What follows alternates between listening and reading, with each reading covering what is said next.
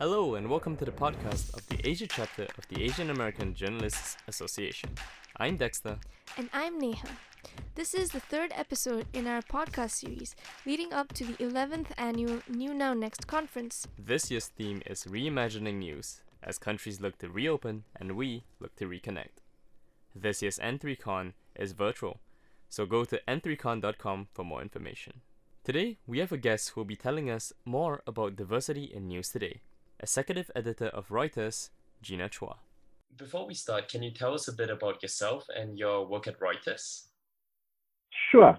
Uh, so I'm Gina Chua. I'm executive editor at Reuters. Um, it's a little bit of a amorphous title. What it really means is that I run um, a fair chunk of what you would call, uh, well, what we call editorial operations. Um, I guess you would call bureaucracy. Um, so it means, you know, I do, I, I make sure that things run smoothly, um, budgets, admin, um, the, all that boring stuff, but also, you know, the, the, the things that keep people safe, um, you know, security, mental health, that's everything from, you know, flak jackets to digital security to um, COVID-19 security, um, all of that kind of stuff. Um, and I deal with projects as they come up. I work with um, the technology people to make sure we've got the right tools for the newsroom. Um, I do a fair amount of liaison with the business side of things, so we can look at sort of commercial projects and, and where they go. Um, and I've got sort of really specific interests as well in uh, helping us move forward on new forms of storytelling. I have a real interest in, in graphics and data, particularly. Um, and then I also um, have a real interest in thinking about diversity beyond um, representation in the newsroom and and and extending that further into you know what is our news judgment, who our stories, uh, you know what our stories, who um, you know whose stories do we tell, whose voices do we hear, that sort of thing.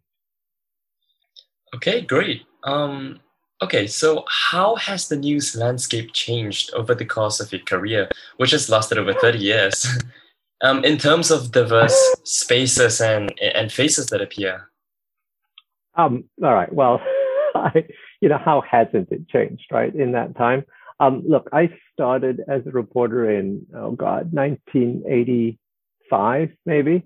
Um, and and to be fair, I mean, I started in Singapore, and so everybody, you know, in the newsroom was was um, Singaporean. Everybody was most people were Asian. In fact, the vast majority of people were Asian of, of multiple different stripes. If you know anything about Singapore, it's a you know it's a it's a pretty multicultural um, place. Um, but then you know over the years, as I moved into working, uh, you know, first for Reuters and then for um, uh, and then for the Wall Street Journal, and now back at Reuters again you know, clearly I moved into environments which were much more Western focused. And so there's always a little bit of, um, of adjustment to those things. Um, the way I sort of um, tell the story, at least for me, is I grew up as a colonial subject. Um, I was born in 1961 in Singapore, which was still a British colony. And so when you grow up in, in that situation, every, basically every Western person you see is in charge of something. They're a boss. They're uh, the boss's wife, because often it was a man who was in charge. Um, and and so it becomes very um, uh, it, it, it, sort of it, it, it affects the mind when you suddenly, as I was when I when I became editor of the Asian Wall Street Journal, to suddenly be in charge of a newsroom full of Westerners, um, and you're sort of trying to sort of sort that in your brain. Um, because it's just it's just a very odd place to be. So at least in my experience, you know, there's been a lot more diversity in newsrooms, certainly in the newsrooms that I've worked at. Um, there's obviously a long ways that need uh, that still needs to be uh, uh, uh there's still a lot more that needs to be done, but it has changed fairly dramatically in my 30 some years in the business.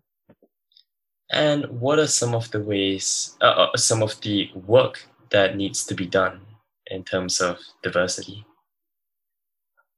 Oh God, uh, there's well, I think there's two there's two types of work that needs to be done. I think one is um, one is really about the question of you know can newsrooms be more representative of the of the of the world that they cover of the communities that they serve, and that's really a question of hiring, promotions, um, that sort of thing. So that's representation. And then I think the other side of it is um, how can the stories we do, um, the coverage, you know, that that we have, how can that be more representative of the of the world and of the communities that we're serving?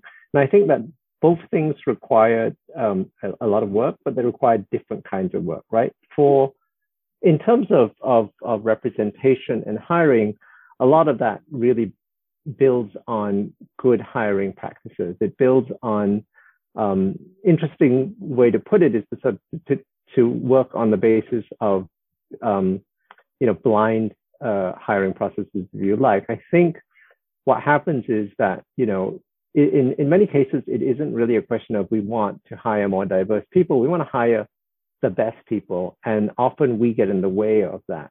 So I think that there's a that there are many methods for doing that, including um, you know more an- anonymized tests um, for people um, for hiring uh, for skills. Um, it involves um, making sure we really understand what a job requires, so that we are actually hiring for those skills and not hiring for a kind of person in our mind, because often the kind of person in our mind is very much the person that used to have the job. And if you keep doing that, you're not going to get any change. Um, the best example of this is, is American orchestras, which used to um, which used to be mostly men um, and hired very few women. And the and the way they hired musicians was to have a, um, a, a music test. They'd come in and play, and and the best musicians or the senior musicians uh, in the orchestra would listen, and they would hire the best person or the best musician, at least so they thought. And they hired a lot of men. Then they just started doing blind auditions where people would play behind a curtain. And then miraculously, they hired a lot of women. And so the, the lesson here is that they weren't trying to hire women, they were trying to hire the best musicians. But apparently, when you can see them, it affects your hearing. So the best way I can think of to sort of improve representation um, uh, and diversity in newsroom is, is to try and create as many of those blind um, test, if you like, right? If you're hiring a copy editor, have a have a copy editing test and anonymize the results, and then score them. And after you've done that, then see who you got, and and you know you you you should be getting the best candidates. That's one side of it. The other side of it, though, I think still is, you know, you can't depend on representation to make your your news file, your output more representative. That requires a lot more sensitivity training that requires people thinking um, about what news really is. Um, you know, for most of us, the definition of news is something that's unusual, right? Uh, dog bites man's not unusual. Man bites dog is unusual. Plane takes off, not a story. Plane crashes. That's a story. The problem is, is in what is your definition of normal? And we all, you have a definition of normal. I have a definition of normal that comes from our lived experience. And for the, a long time, newsrooms were controlled by a particular group of people who had a particular lived experience. And so their experience is when something out of the when something is out of the ordinary to them, that's a story. But maybe that's not true to other people. You can't have everyone's lived experience run a newsroom, but you can be much more open to the to the multiple voices in your newsroom if you have a representative newsroom and the multiple voices in your community that you're serving to be able to get a better sense of what is a story and why it matters. So, you know, you, you mentioned blind testing and, and um, being more sensitive. What are some other tips that you can give to newsroom leaders who want to make, you know, their newsrooms more diverse? Well, I mean, I, again, I, I think first, first, of all, it, it, really does start with the hiring, right? And I, I think the more you can do to um, to be, you know, colorblind, gender blind, all of that. When you hire, I think the, the, the, higher the chances are that you will get a more diverse newsroom. Um, and I think if you can commit to doing that, I think you, you know, you go a long ways to having those people in your newsroom. But once they're in your newsroom, the question is like, what do you do with them? Um, and, and, you know, there was a time I remember when, when, uh, you know, certainly way, way back, women were sent off to the women's beat um, you know, diverse people were sent up to the ethnic minority beat, um, you know, and that sort of thing. And that doesn't, I mean, honestly, doesn't help uh, anyone that much in, in the sense that, you know, you want people to have robust careers going around the newsroom and that you should be able to cover anything. It is true, in theory at least, that women would understand, you know, quote, women's issues better. But you have to ask yourself, you know, how, how much of a how much of a beat is that and, and what are the stereotypes that you've built into it in the same way that an immigrant could pr- probably write um, about immigrant issues better than a non-immigrant. But again, you don't want to say only immigrants can can cover immigrant issues, um, and you want to say immigrants can't cover other things, right? So so part of it is being much more expansive in your view of what people's skills are, giving them opportunities to try um, beats. I think most fundamentally, it's about um, it's about welcoming different voices at the table when you are talking about a story so that news judgment isn't just what you know one person at the head of the table says it is and that you can have an open discussion about why why a story might matter or why it might not matter. Um, i'll give you another example um, and I, I, won't name the publication. Um, but you know it, actually but it's true of almost every publication uh, or every, major metro uh, newspaper in the us which is you know what is a what is a, a newsworthy killing? And generally speaking, again, you know, it's something out of the ordinary. And if, if it's something out of the ordinary, it's like, you know, um, young co-ed gets killed at whatever, um, you know, blonde woman, you know, murdered in whatever neighborhood. And that's not to say those stories aren't, aren't valuable. They are valuable. But then there's a ton of other killings that don't get, um, that don't get covered. And why don't they co- get covered? Why aren't they important? Um, and this was a question that, that two people, Laura Amico and husband Chris Amico, asked when they set up Homicide Watch uh, DC many years ago. Sadly, it's it's it's not really functioning um, uh, anymore, and they both moved on to to do other things. But they but they just turned the entire notion of newsworthy on its head. They said we're going to cover every murder in DC. It's about hundred um, murders in DC a, a year, and they covered every single one of them. And, you know, it's, I'm not saying this is right or this is wrong. What I'm saying is that there are many different ways to think about newsworthiness and that, um, and that we do ourselves a disservice, but more importantly, we do the communities that we serve a disservice when we don't think expansively about what matters to them. So, have you seen anything that either encourages or discourages you personally when you look at diversity and inclusion in media? Oh, there's a ton of things to be encouraged about. I think, I think that, um, well, first of all, I mean, if, each, if you look back over 30 years, I think, you know, I think there's been a ton of progress, right? And and it be it, it I think you can argue about is there enough? Should there be more? Should it be faster? Sure, but there's been a huge amount of of progress. Um, you know, the new editor of the uh, Washington Post, Sally Buzbee, is a woman. Um, the new editor in chief of Reuters, my boss, Alessandra Galloni, is the first woman in 170 years. Um, you can ask, you know, should have cut that faster, but okay, but it's still, um, you know, a, a, new thing. The, the last two editors of the New York Times have been a black man and a woman. Um, so, you know, a lot has changed. Um, and I think that's generally good. I think that that um, the desire for change uh, has accelerated over the last few years. You can see it, I think, in the ways that news organizations are going out of their way to, to look for more diverse talent. Um, you can certainly see it in enrollment at journalism School, where the, the students that come in are just hugely more uh, diverse, um, and they are, you know, getting really well trained and they're getting good jobs.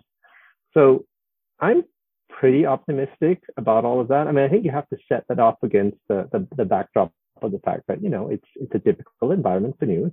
Um, and so, you know, it's not the, it's certainly not at this point the heyday of news that it was, you know, if there ever was one, you know, 20 years ago.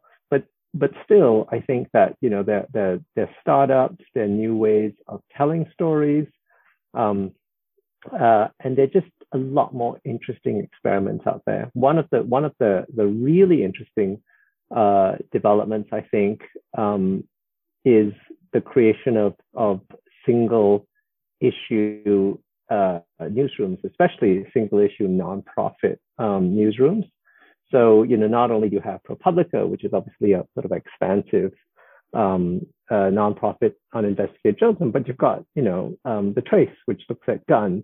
You've got the Marshall Project, which looks at um, uh, criminal justice system. You've got um, the 19th, which looks at women's issues. You know, and so I think that those are all um, really interesting um, uh, experiments, I guess you would say, or, or, startups or, or, or new ventures into, you know, really um, serving very different constituencies and communities well. And I think that that's a great thing for for journalism. It's a great thing for news. It's a great thing for for uh, society. So I'm I'm I'm really quite upbeat about many things. Let's move, unfortunately, to something less upbeat. um, how has the pandemic affected the news industry, and are there any effects um, specifically on diversity? Ooh, um, good question. Um, so we'll start with the good news. Um, I think the pandemic, at least for a, for a while, and and and and long may it continue, I think really elevated the importance of news and accurate information for a lot of people. I mean, I, I know there's a ton of disinformation out there, and I know that not everything is believed, but I think by and large, if you look at traffic statistics, if you look at the fact that you know people really did need to know what might kill them and what might not, um, you know, it, it, put news front and center in people's minds again. Um, it wasn't it wasn't a spectator sport. It was truly life or death. And so, you know, it's a, it's a harsh thing to say because obviously the pandemic has taken this horrific toll on the world, but certainly it's it's told us why it matters to to be informed. Um, I think most news organizations managed, I don't want to say managed well, most news organizations pivoted well to covering uh, the pandemic. I think that what it did for, for many of us is remind us of our public service mission. And that's one of the, one of the, uh, you know, that, that's clearly something that, that drives the passion in the industry. And so a lot of people you know, threw themselves into it. A lot of news organizations threw themselves into it and has and done some of the the the, the best coverage. You know, I mean, once in a once in a lifetime coverage. Um, so those those are sort of I think the um, the good points, uh, if you like. It's obviously undercut any number of news organizations dramatically, um, you know, because it's advertising revenue, even as it may have driven um, some subscriptions, you know, advertising has fallen in many cases. Um, economic activity in many um, cities obviously also took a nosedive, and that has a real impact again because um, you know newspapers are dependent on the on the general economy. So those are those are problems, and you know, and if you take those issues and you and you sort of um, take the downstream effect of them, you know, newspapers that are suffering are not able to hire they're not able to hire, that has an impact on future diversity at least. They can't change their workforce, they can't bring in new people. So you have what you have is what you have, right?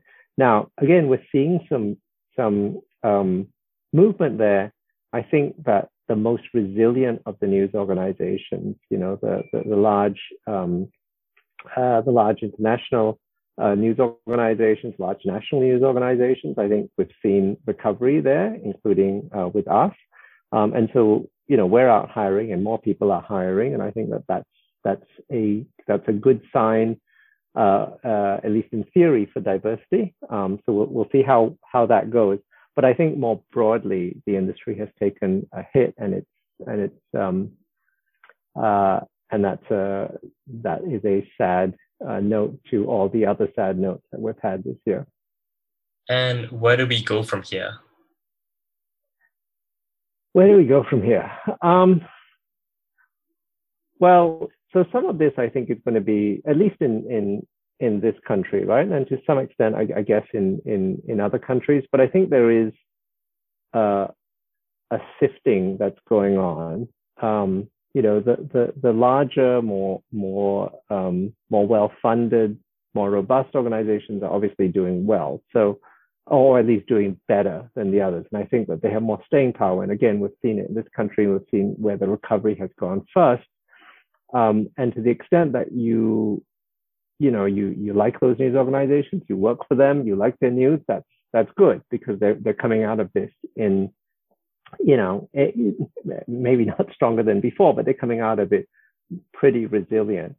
Um, the thing that we all have to um, wonder about and worry about is, you know, what happens to the smaller newsrooms, the ones that were, you know, have been much more disproportionately hit um, by uh, by the pandemic and by the economic um, crisis.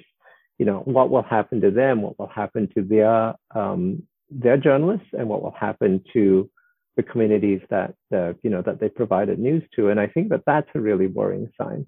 You know, how will you know if we if we already have to some extent, at least in the U.S., a news desert problem, how much worse might it get? Um, and again, I've seen green shoots. I've seen people start up things. Um, I've seen um, uh, new ideas and new experimentation, uh, uh, you know, come forth even in these, you know, dark times.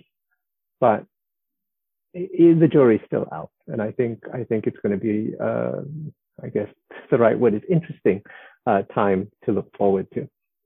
Thank you for the brilliant, absolutely brilliant answers, and I, I think um, um, our listeners will take away a lot from it. Well, thank you for having me. Many thanks to Gina Chua for joining us today. And we hope you join us for N3Con, the AAJA Asia annual conference starting from the 2nd of August. Once again, I'm Dexter. And I'm Neha. We hope to see you there.